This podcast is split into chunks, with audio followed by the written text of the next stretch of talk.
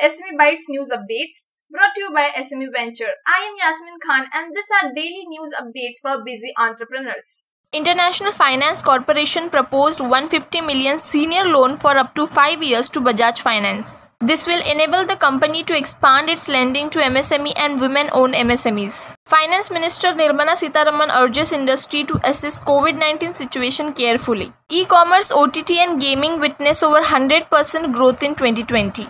Despite the pandemic, export of agri and allied commodities during April 2020 and February 2021 shows an increase of 18.49%.